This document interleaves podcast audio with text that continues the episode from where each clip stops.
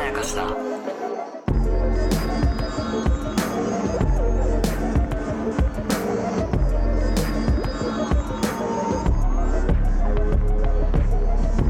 大島康之です高野湊です。無限まやかしとは映画やドラマや漫画や小説などのフィクションすなわちまやかしを無限に貪り続けている私たち二人がそれらの感想や考察を述べていくラジオでございますおーす。というわけで、えージブリ宮崎駿を全部見ようという企画の、えー第2回ですね、よえーやっと UFO で進んでいますけれども っやっとこれでシリーズを名乗れる。そうなんですよね。で、ちょっとややこしいのが、はいその長編の作品順で言うと、はいまあ、前回カリオストロの城、ルパン三世出してますけれども、はい。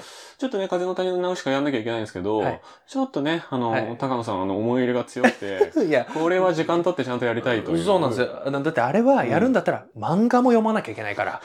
で、漫画版は宮崎駿さん自身が書いてんだかそら、うね。これはもうその中に含めないといけないから、結構準備が必要だということで。いうこと で、言葉師の天空の城ラピュタでございます。はい、ということで。えー、僕はね、あんま馴染みなくて、ああ、そうですか、うん、地上波放送とかも、多分みんなが見てるほどはそんなに見てなくて、うん。なんか頭から最後まで見たのを割ともう20年ぶりに近かったぐらいかなと。僕もね、そうですね。うんあと、ラピュタこそ、うん、なんか見たけになってるものというか、そうですね。ああとね、僕は、うん。あれ、ニコニコ動画世代なんですよ。ああ、それも言おうと思った俺。あ、ね。うんで、ニコニコ動画世代にとっては、ん。いろいろ擦られてるものがあったんわそれで、も浮かんじゃったわ、ねなんか。まあその話はちょっと、じゃあこの後細かくするとして、ねそんな感じですね、そ本う。当に。でもまさにそれが僕もあって、うんその第一感想としてうんは、見たことあるものにうんめちゃくちゃ影響を与えてるなっていう感想あー。に、やっぱなっちゃいましたね。はいはいはいはい。で、それは宮崎駿作品でもあるんだけど、うん宮崎駿作品のベスト版みたいな感じしません結構。あー、わかります。最初のベストというか、集大成というか。あーそうですね。うん前期ベストみたいな。そうですね。 2000年、千と千尋までのベストみたいなうんうんうんぐらいの感じかなっていうんううんうんぐらい、こう、いろんな要素がバーって入ってるのと、あとやっぱり新海誠とかにうん。超影響を与えてるし、それはそうですね。うんしかも、影響を与えやすいっていううんうか、んうんうん冒険活劇、うんシンプルな冒険活劇として、うん本当にあれ以上はないっうんていうところまで突き詰めてる感じがするというか、うんうんうんなんか、シンプルなもののはい。最高峰みたいな、そうですね。あとはちょっと複雑にするうかんうんうんとか、、ちょっと味付け濃くするかとかっうん。ていう感覚。独自のルールを入れるかとかね。そうそうそう。もうあの、スードンのそうですね。最。高形態といううか、ん。もうこれが原点にして頂点みたいな感覚すら覚えた。そうですね。うんだから、すっごいシンプルな話だから、そなんか、難しい感想とかを言うのも、う。うん。こう、宮崎駿作品の中でもかなり野暮になりがちなうん。ものだなというのは、それはそうですそうね、。感想を言おうと思って見てたら、やっぱ思ったな。いやー、それは思いましたね。うまあだから、僕ね、シンプルゆえっていう意味で言うと、はシンプルなのい。に、ん。面白いと思えるっていうことそのものが本当にすごい。というかんうんうんうんあの、僕はやっぱり脚本家だから、はより強く感じるんですけど、やっぱり映画の企画とか、うんまあドラマの企画でも何でもそうですけど、プロットと呼ばれる要はあらすじを書いてる段階だと、とてもとてもね、面白さってシンプルなもの書いたら、どっかで見たよねって言われちゃうんですよ。よ。だとすると、じゃあここでどんでん返しを入れるとか、あと新しい価値観のキャラクターを入れるとかで、その面白さみたいなのを、うんは文章上だとそういう形でいはいはい。担保するしかなくなる。なるほど。でも、個人的にはうね、ん。ストレートで、うん。あの、まっすぐうで、んシンプルなものの面白さはう、ん。すごく好きだし、うんでも脚本家ではそれを提示できないっていうジレンマがめちゃくちゃあるんですよねな。るほど。その、文字では伝わらない。っはあ。ていう意味で言うと、これはやっぱりう、ん。その最たるものは、うん俺ね、移動だと思いや、もう本当にそう。まさにもうんう、移動の話だけ1時間とかしてたいわ。う。ね。 もう、移動が面白すぎる。うん前回のそのカリオストロの時も、主に移動の話ずっとしてたじゃないですか、我々。 そうそうそうそ。そうの縦移動、横移動みたいな。で、今回は、基本的にこう空中戦がすごい多いから、すごい。常に上下の意識はあるじゃないですか。ある。それちょっとずるいですよね。 ずずるるいいずるいっていうか、んなんか、なんていうのかな。一個、すごいいいドーピングしてるというか、うんで、それをうん、できちゃってるのがすごいとか、だってあれを、うん、もし台本にしたらよ、うん。飛ぶ。そうね飛んで追いかける。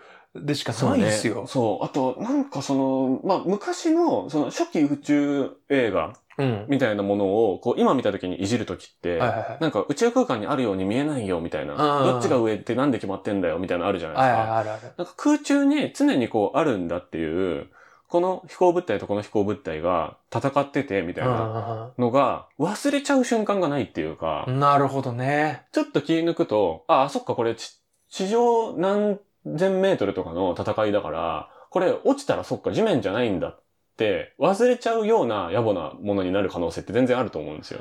そこはやっぱり、宮崎駿監督がうんそっち方面のオタクだからっていうのはめっちゃあると思う。そうですよね。その機械のリアリティっていうのもそうだし、常にこう、なんか揺らいでるというか、うん不安定なところで戦ってる人たちっていうのが、常に強調されていますよね。で、やっぱりその宮崎駿監督自身が、うん今までにちょろちょろ書いてきたものとかからうんうんうんも、ああいう飛行物体はい。とか、特に戦闘機ね。そう、戦闘機へのこだわりってやっぱり周知の事実じゃないですか。やっぱり風立ちぬとかにもう、んそれはもう結実結実していくというか、そうそうそうそうずっそとう。繋がってるところですしね。うんうんううんんうん。だからそこの、そうね、その飛行物体、特に戦闘機への憧れっていうのが、うまず、序盤からすごいあるじゃないでん。すすか。ごい。そこ、あ、変わんないんだな、この人って思ったっていうか、カリオストリにもめっちゃ似てますよめっね。ちゃあるんですよ。でも、それが、うん。なんかこう、オタクしかわからないっていうんじゃなあ、く、全然ない。すごく普遍的な、うん。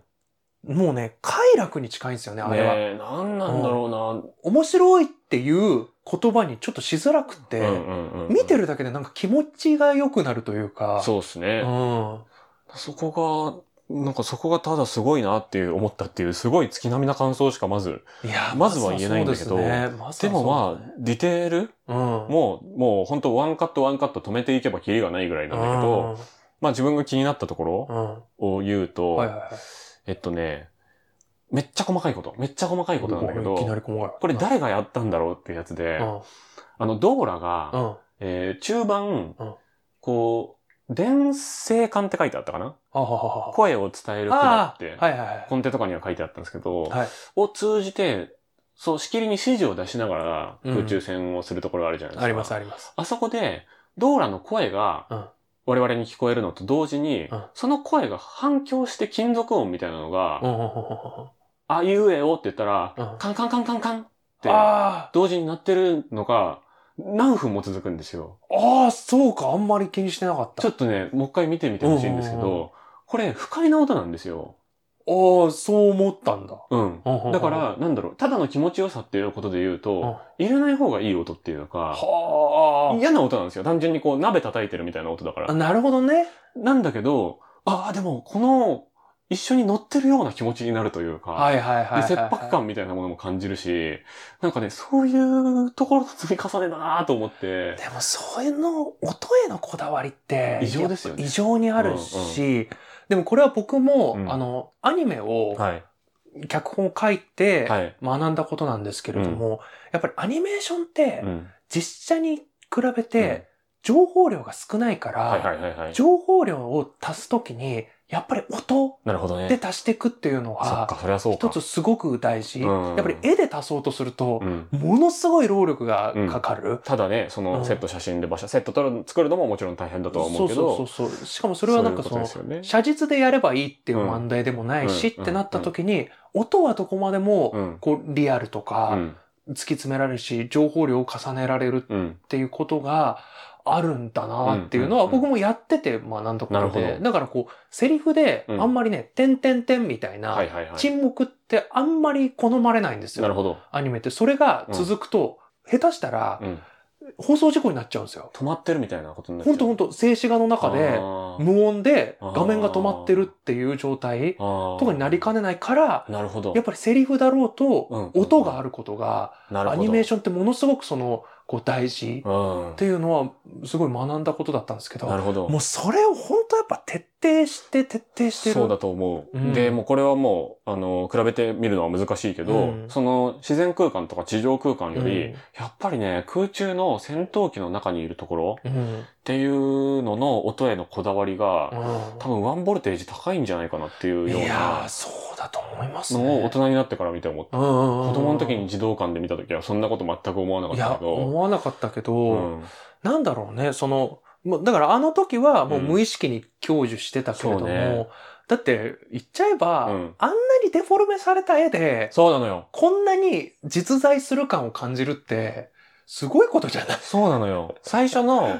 あのードーラの息子たちが、うん、はいドーラの息子たちかだよな、うんうんが、えっと、シータの部屋に入ってくるところがはいはいはい。あるじゃないですか。はいはいドアを蹴破って入ってくるところがあるじゃないですか。あのドアも、あの、カリオストラの時も言ったけど、うモニョモニョですよね。んうん、もにょもにょワンワンワンっていう形にそなってて、バイーンってなってるうんドアの世界なんて別にどうでもいいじゃんって思いそうなんだけど、ふと窓の外に捕まってるシータう。うのん、服がブワーってはためくと、うんあ落ちたら死ぬんだこれっていや、そう。思うんだよね。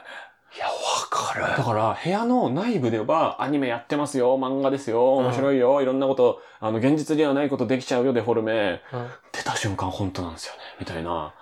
そう、何その緩急。風邪ひくわっていう、も天才の所業としか言いようがないのが、やっぱそこってう、う、ん。普通統一するもんじゃんってう。やばいっすよね。うんやばいことやってるね、やばいあそこだけで。やばいやばい。で、確か落っに。こちたら、飛行石が光るわけでしうょん。。そう。で、死なないわけでしうん。いょ。や何回リアリティをひっくり返してんのっていう。ー確かにな。これ化け物だなって思った。あの、最初の方だけで。確かにね。で、最後の方の、えっと、パズーが閉じ込められてる、うんドアがまた出てくるじゃないですうん出かてくる。あの、石の牢獄みたいなところに、あるドアをパズーがめちゃくちゃ叩くときには、ドア一切動かないんですよね。めっちゃな硬いるんほですどよ。ね。で、作画も絵の具のタイプの作画なんですよ、ね。はいはいはいはい線画じゃなくて、はいはいはい。アニメ絵じゃなくて、はいはいはい。水彩画っぽいというか、はいはいはい。あの背景と同化してる感じですよ背景と同化してね。るセル画じゃないんですよね。あのパズーと。と同じ作画の感じでははいはいはいなはいい感じで、いえいえ、このドアは動きませんみたいな。うんうんうん。ここ写実ですもんみたいな。はいはい。いやいやいやいやいや。いや、シータの部屋のドア柔らかかった じゃん。ああ、それはわかる。みだかたいなら、で、。これがうん。本にできないってことなのよ。そうですよね。うんそうですよね。え根底の指示とかでは書き込めるけど。で、あと、これをうん。本には書けないし、うん。その面白さは書いたとて伝わらないんですうよ。ん。だって、意味わかんないじゃないですか。なんかその、こう、ここは服がはためくので、ものすごく見れてる人はドキドキするとか、そうね。意味がわからないから。脚本の仕事としてはうん入り込めないところですよね。だからやっぱりあれは、もう自ら本を作り、アニメの天才。そう、自ら監督して、自らの手で生み出すからできる。うん。あれはすごいとそ思う。っ。ったていう、だから細部と細部を、もう僕はたまたまその、うんドアフェチというか、あ そうなんだ。まあでもなんか、その、硬いものが柔らかくなる描写すごい好きなんですよ。な、なんだそれ。 その、なんでなんだろう、湯浅正明さん。ああ。で、そればっかやるじゃないですか。言われるとそうですそうね。、岩佐正樹さんの出てくるもので、硬いものが最初から最後まで硬いことの方が珍しいんですけど。だ か 本当だ。ら僕はそういうところ結構見ちゃうんですけど、はいはいは皆さん、それぞれ、それの視点で、その、わかんないですけど、メガネかけてる人が、その、メガネを見てみたら、メガネ描写での工夫がうんうん、うん前編を通して多分あると思うし、い。はいはいはいはい。やっ一点をつまみ上げるだけで多分、10分ぐらい話せるんでしょうね。って思う。ぱりね、こうね、つくづくね、その宮崎駿さんの作品は、うん。ディテールの積み重ねうんでできてるんだなっうん。ていう。本当にで、。その下にう、ん。ものすごく王道うのん。シンプル極まりないストーリーがあるからこそ、うん。ねあんなにディテールがうん生きるというか。え。いやであの、コンテ集みたいなの見たこそうとあなんりだますあ、僕見たことない、それは。僕見てたんですけど、うんさっきまで。うん。本当に描き込みっていうか、はいはいはいはい。その、ちょっと字汚くて読めませんよぐらいの感じのうんちっちゃい字で、うんうんうんうんここは、この人はこう思ってますとか、ああ。忘れていたけど、ここで気づいたのです。でも他の作品のなら読んだことある。いや、すごいっすよね、あのそう書できす込よみ。ね。な、なんなら、うんあれが出回って、うん、みんな真実知るなんてこともあるくそらうい。そうそうそう考察とか言われてることでも、そこにもう答え書いてあったり、うんうんうん大抵するんで、あのポム爺さんはいはいはい。ポム爺さんはいが、はいあの飛行石を見てはいこう一瞬具合悪くなる時あるじゃあないるですあるかある。目そらして、うんふうみたいな、んちょっとやめてくれみたいうんなところ。ただ心配なだけで、あれ何だったんだろうってまあ思うだけじゃないですか。うんうんなんか、ポムはおかんがしたのであるとか書いてあるんですよ。えそう。で、なんか、その、恐れみたいなものを感じて、えっと、ワクワクすると同時に、えー、恐れも抱いているのであるみたいなことまで全部書いてあるんですよ。えー、すごいで、あと、シータが最初にこう落下するところとかで、な、うんこう、服のはためく感じは、スカイダイビングのフィルムなどを思い出して書いてくださいね、みたいな。参考映像とかまで書いてあるんですよ。すげえよ。っていうので、頭の中でこう、バーって広がってるアニメを、みんなにこう伝える資料っていうことですよね。そういうことですよ。そこに、やっぱ食い違いとかが基本ないようにしてるし、うんあったらあったで、僕らがね、あのドキュメンタリーとかで見る宮崎駿さん の、あの怖い感じね、怖い。になるっていうことだかららなんかもう、すごい面白いです、コンテンツ読むのも。あ、そうなんだよ。うんちょっと見てみたいな、細かく。うん鳩が舞い出る。はいはいは合計7話って書いてありました。い。もうやばいって。本当に7話、そうか、7話書かなきゃいけないんだっていんう、大体の感じじゃなくて、最初にパズーのところの、あと7話ってもう最初から決まってるみたいな。なんかそれがすごいね。一個一個のディテールが、うん。ちゃんと見てる人の、うん。ああ、気持ちいい、うん。ああ、楽しいに繋がってる感覚っていうか。納得度というか、うんなんていうのかな、邪魔しないようにするんだけど、なんか情報量を減らすってことじゃなくて、そうそう。だからなんか、この言葉は正しいかわかんないけど、リアリティってそういうことな気がしうんうんうんリて。アルじゃなくてリアリティっていうことですね例えば、なんかあの、鳩とかも、うん。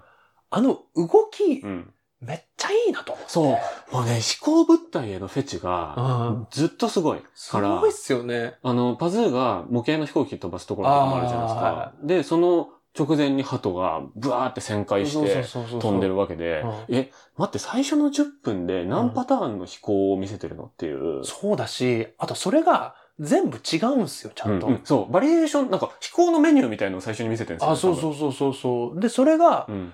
全部リアルだから、うんこれが多分ね、ちょっとでも気を抜くとうん記号になっちゃうんですよね。はいはいはい、はい。で、記号になった瞬間に、これはそういう情報なんだっあてなっちゃうんですあ、よ。図紙みたいな。図紙みたいな。うんそう、あ、これは今飛んでるっていうことを示したいだけなんだとか、あと、パズーうがん。鳩を、うん。飛ばして、鳩をなんか飼っているっていう説明ねっていうのになるところ、鳩そのものの動きが楽しいから、どこ行くかわかんないですしねそう、あのどうかわかんないのよ。その次の瞬間、え、大丈夫なのかそうなそうみそたういそうな。そうそうそう。どこが過剰なんですよね、やっぱ。うんでもそんなこと思わないですよ、普通のアニメだって。確かに。に。え、あのこのシーン何だったのとか思い、思うか、うんあ、このシーンこういうことなのねって思うかです、そうそうそうそうそうそう。でも、パズーに、鳩が、え、懐きすぎじゃないみたいな。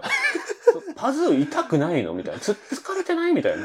でもそれはやっぱりもう入り込んでるんですよね、うんその世界の中でに。も、で実際そういう鳩がいてもいいしなって思いますしうんねあ。と可愛いもそう、あ、そうそうそう。ん。うんで本当の鳩だと思ってるんだよな、なんかあれ見てるときって。そう。可愛い。で、その後シータに、こう、懐くところも、いやいやいや、懐きすぎじゃないと かも思うけど、でも、ああ、そっか。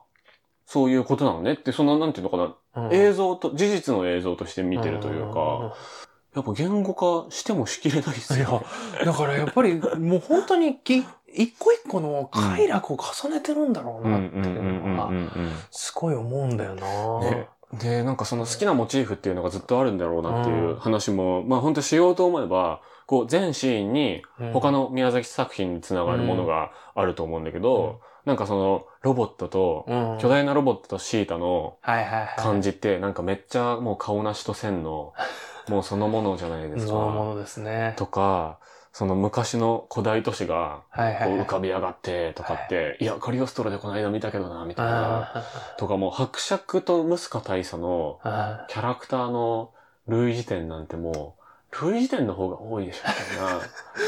ー。ででもやっぱ好きなキャラクターになっちゃうっていう、ねうんそうそうそうそう癖になっちゃう味っていうのもあるし、あーそういうのがずっとありますね。ずっとある。うん。だからキャラクターで言うと、さっき言いかけたけど、はいはいはい。僕はもうムスカ大佐のセリフは、うんほぼ全部覚えてたんですよ。あー、確かに。なぜかというと、そのニコニコ動画のうんマッド動画で、うん。やっ延々にとこすられてたから。ぱね。 ごいこと言うのがね、寺田。頑張ってやる。寺田みのりさんの声ね。そう目が、目が、うまいな。だからなん でかやっってていうきたと、んだろうな。もう100万回聞いたから。聞いたし、やってきてるんでそうしやょ。ってくるからもうそれを学校に仲間行っ内でやっててる、じゃんあれ見たっつって、はいはどいこはいいこと言うのがね、って言っそうて、人がゴミのようだ。そう、人がゴミのようだ。そうね。そうそう、それを、え言わ、あれ言わないかな言わないかなと思って言い 言いましたね。今いや回もね。ほんとくだらない思い出ではあるけど、あれあれってなんか二次創作だったのかなみたいな。うんあれ言わないかな言わないかな言ったーみたいな。みたいな。結構名台詞終盤に集中してるじゃないですか。終盤実は集中してる。だから、そうそうそうああれなかったのかなと思ったら、あ全部ありましたね。あっ当たありっ前たなあんっだけどた。あったけど。 いや嬉しいですよねまあまあまあまあでも本当によく覚覚えちゃうようなセリフでもあるし、なんか異常にね、やっぱムスカの名台詞多いなと思うんだよあな。あとやっぱね、あのね、気持ちいい。うん。うん。あと、まあ、言って上、まあ、ドーラね。ドーラとムスカね。うん。やっぱ異常になんかキャラクターとして仕上がってますよね。すごい、もう研ぎ澄まされてるんですよね。うんやっぱ少ないセリフの中で、そう。めちゃくちゃ、あの、印象に残るかそらの、コンテ読んでてはい、面白かったのうが、んそのドーラに、ドーラが最初に登場するところで、うん。えっと、なんか、老婆と思えぬスピードで走るドーラって、ち うんっちゃい文字で書いてある。面白い。面白い。なるほどねっていうんうんう、うんそのアニメにおけるおばあちゃん表現はいはいはい。とは、明らかに一線を隠してくださいねはいはいっはてい。いう指示がアニメーターに入ってるわけですよね。はあ、確かにね。で、面白いですよね。面白いそっか、この人の特徴ってスピードなんだ。うん。って思って、で、そっから、だんだんこう見ていくうちに、あれなんか肉体とかもちょっとすごいマッチョじゃないとか、はいはいはい。髪型もすごい機能的にまとめられてないとか、え、息子多くないみたいな、こう、だんだん分かってくるんだけど、まずスピードなんだっていう。で、それも全う部、ん。本には出ないのよ。脚本家。だかいらや、やっぱアニメのうん。監督って、うん。えー監督、脚本、そえー演出う。、そう。全部やってっていうのうんになるんですよね。ってこと本当にそうなの。このドーラの面白さっていうのは、うんキャラ設定表にはできないのよ。そっか。うん、やっぱり実際に、宮崎監督の手でうん。書かれたものが動き出して、うん初めてキャラクターとして浮かび上がってくそるっ。かじゃあこれをあえてうん脚本に戻すっていう作業をしてみて、うん。まだラピュタを見たことない、うん。その外国の人とうか、ん。めちゃくちゃ若い10代の人とか、たまたま見たことないアニメの天才がいたとして、うん。その人に同じ脚本で、うんコンテから書かせてみたら、全然違うものになるってことですよね、全然違うものになると思うし、企画そのものが通らない。当然。 そういうことか。そういうことなのよ。 うわーこれがすごいの、面もう本当に絶対に白いなうん。完成品が出てこないと、うん面白さが全くわからないものを多分作ってる。それはだからもう他のエンタメでは保管できないっていうことですよね。だからやっぱりずっと残ってるし、アニメがもううん最初の形であり、もう完成形だってういう。ん。いやー、ちょっとどうしますもう一本できますいや、僕はもうな んか食り尽くした感じあるよ。だからこれから、うん。やっぱり、だからシリーズものの良さじゃそうねん。。これからどんどん一個ずつ重ねていくことで、うん。多分見えてなかったものが見えたり、そうね。多多分、分、あの、あれさ、みたいなのそがあう、つると思どつど、うん僕らはカリオストロの記憶が今新しいから、はいはいはいカリオストロのこれにって言えてるけど、はいはいはい次のを見た時には、トトロかな、次やるとはいしたはいら。はいえー、ラピュタって言うとこれで、カはい。リオストロで言うとこれでっていうのが、一見トトロだとなさそうだけうん。うど、ん。多分、そ飛翔するシーンとかで多分あったりとう。か。あると思う。しなんか地面の振動とかわかんないけど、そう。そういうこう、全部繋がってくから、一周終わったら多分もう一周やんなきゃいけなくなって、 またこ怖いことう言宮う崎駿無限地獄に多分入っていくんですよ ね、多分ね。いや、でもこれが我々がシリーズでやる良さだって今気づけた。面白ないん。かこんな感じうんで一個一個こう再発見していきたいなっていう気持ちあります、そうですね。う。うんんあとあれだな、そのなんか興行収入としては実は微妙だったみたいな話って、結構どの作品にもあるじゃないですか。うんうん結構ラピュタって特にそうだったみたいです。なんかね、そうらしいですね。 2. 点何億うんうんうんうん ?3 億いってないみたいうんうんうなんうん感じで、そのナウシカで儲かった分の、うんうんうん貯金を使ったみたいなあ感あ、そこまでだったんじだ。らしいですね。っていうのと、その、ナウシカでこう、オタクができてきちゃったというなか、るほど。まあ、ナウシカのせいでじゃないですけうんどう、ん。ちょっとちょうどその時代にこう、アニメが大人のものになっていったことに対して、宮崎さんが子供のものに取り返さなきゃいけないっていううんことを意図して、対象年齢をめっちゃ意図的に下げたっうんていう。のがラピュタだっていうのはあるらしいですね、史そ実れとはして。めちゃくちゃ納得ですね。で、次がトトロっていうのもうん、そのなんか子供たちのものに取り返したことによって、こう、マニアックなものにしないっていうんうんうんううんことを宮崎さんもなんかめっちゃいろんなとこで言ってるらしいんですけうんうんうど、なんか、それでいて、いや、でもなんかその戦闘機とかへのフェチみたいなうん。ものに関しては、今見ても全然子供向けとかじゃないけどなってうん。思えましたよね。うん、思いますねね全く子供向けとは思わないですね。作品も子供騙しは一切ない。ね、子供が主人公なだけですよね。そう。子供が主人公なだけだし、うんすごい見て思ったの、うん。意外と全部めちゃくちゃロジック通ってるなといそううか、ね。すっごい徹底してて、うん。なんか行き当たりばったり感うもん。全然ないし、ないあと、あと、これも感想なんか増えちゃうんだけど、あすすごくねって思ったのが、ラピュタが、その、あるかどうか信じてるうんパズーの話じゃないですか。あラピュタ最初に映ってますよね。えオープニングでん、ラピュタみたいな天空都市映ってますよね。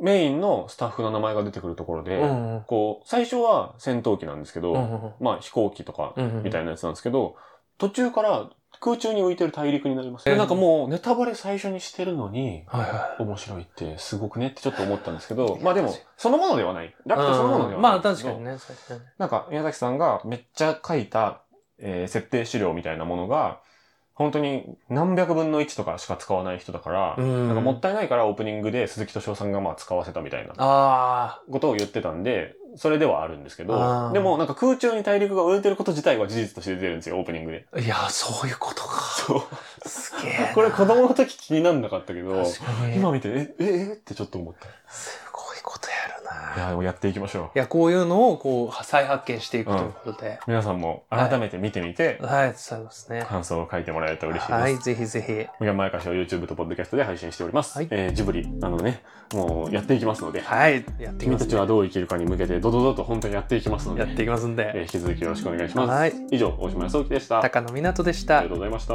り。がとうございました。